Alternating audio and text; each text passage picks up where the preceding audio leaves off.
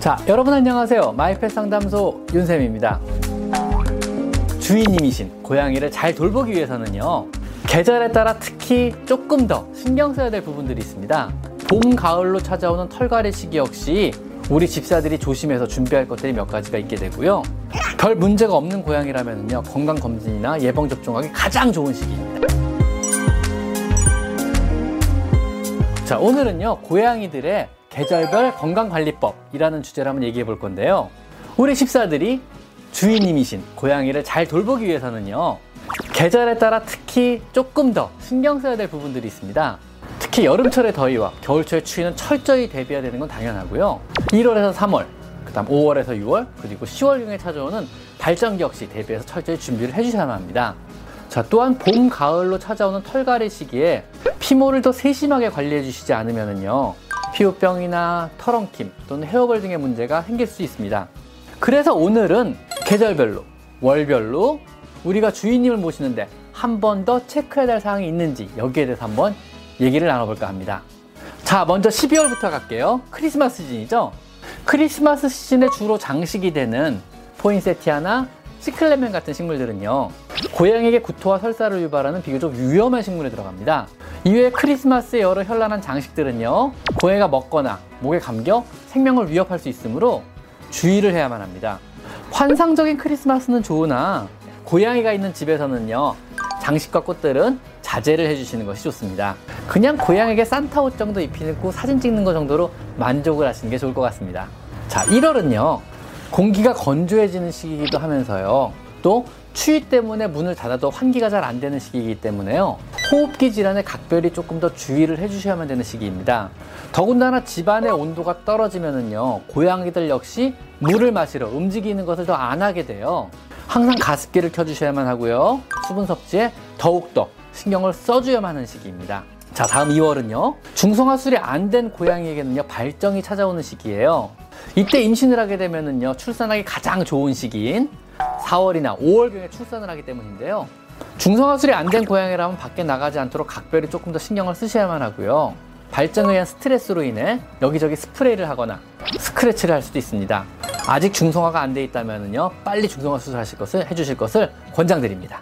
다음 3월은요 털갈이의 시기입니다. 세심한 주인분의 브러싱이 필요합니다. 이 시기에는요 생각보다 많은 양의 털이 빠지게 되는데요 털 관리를 고양이 그루밍에만 맡겨놓으시면요 헤어벌 문제로 인해서 고양이가 굉장히 고생을 할 수가 있거든요. 세심하게 브러싱을 통해서 털을 솎아주셔서 고양이 헤어벌 문제가 생기지 않도록 미리미리 예방을 해주셔야만 합니다. 4월은요 날씨도 좋고 고양이의 몸도 호르몬적으로 가장 안정적인 날입니다. 별 문제가 없는 고양이라면요 건강검진이나 예방접종하기 가장 좋은 시기입니다. 5월은요 본격적으로 봄이 되면서 환기를 위해 창문이나 현관문을 자주 열어놓게 되는데요. 이 시기에 가장 많이 고양이를 잃어버리는 사고가 생길 수 있습니다. 환기시 방충망 같은 것을 꼭 쳐놓으시고요. 고양이의 탈주를 막을 수 있는 여러 가지 장치를 반드시 2중, 3중으로 설치를 해 놓으셔야만 합니다.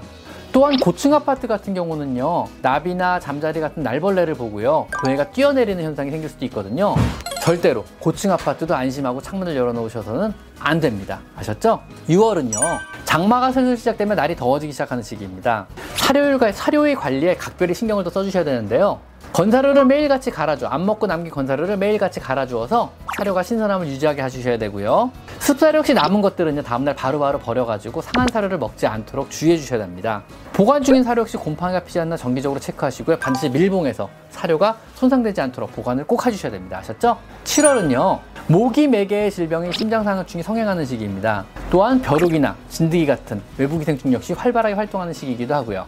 Broadline이나 Revolution 같은 내외부 기생충 구제를 더욱더 철저히 하셔야만 하겠습니다. 자, 8월은요. 무더운 여름 날씨가 시작되는 시기입니다. 무덥고 습한 이런 더운 날씨에 아니면 이런 무더위 속에 환기도 안 되는 집에 고양이가 홀로 갇혀 있다 보면 열사병이 생길 수가 있거든요. 장시간 사람의 부재에 대비해서 방충망을 충분하게 친 후에 창문을 열어놓고 나가시거나 아니면 너무 덥다고 느끼시면 에어컨을 켜놓고 외출하실 것을 권장드립니다.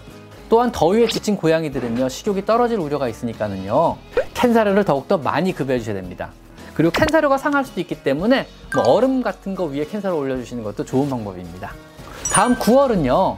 다시 도래한 털갈이 시기입니다.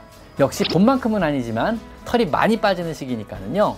헤어볼 그리고 피부병 예방 차원에서 브러싱을 굉장히 열심히 해주셔야 됩니다. 아셨죠?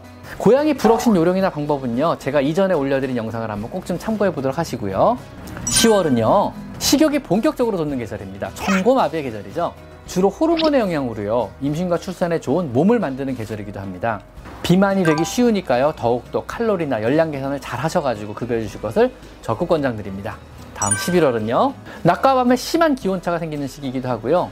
갑자기 건조해진 공기로 인해서 고양이 감기에 걸리는 시기이기도 합니다. 기온의 변화에 맞춰 실내 온도를 일정하게 유지시킬 것을 권장드리고요. 가습기를 지금부터 본격적으로 가동을 해주셔야만 합니다. 자, 오늘은 월별, 계절별로 우리가 고양이 건강 관리에 신경 써야 될 부분이 있는지, 어떤 부분에 더 신경을 써야 되는지에 대해서 한번 알아봤습니다. 자, 오늘은 여기까지 마이펫 상담소 윤쌤입니다. 감사합니다.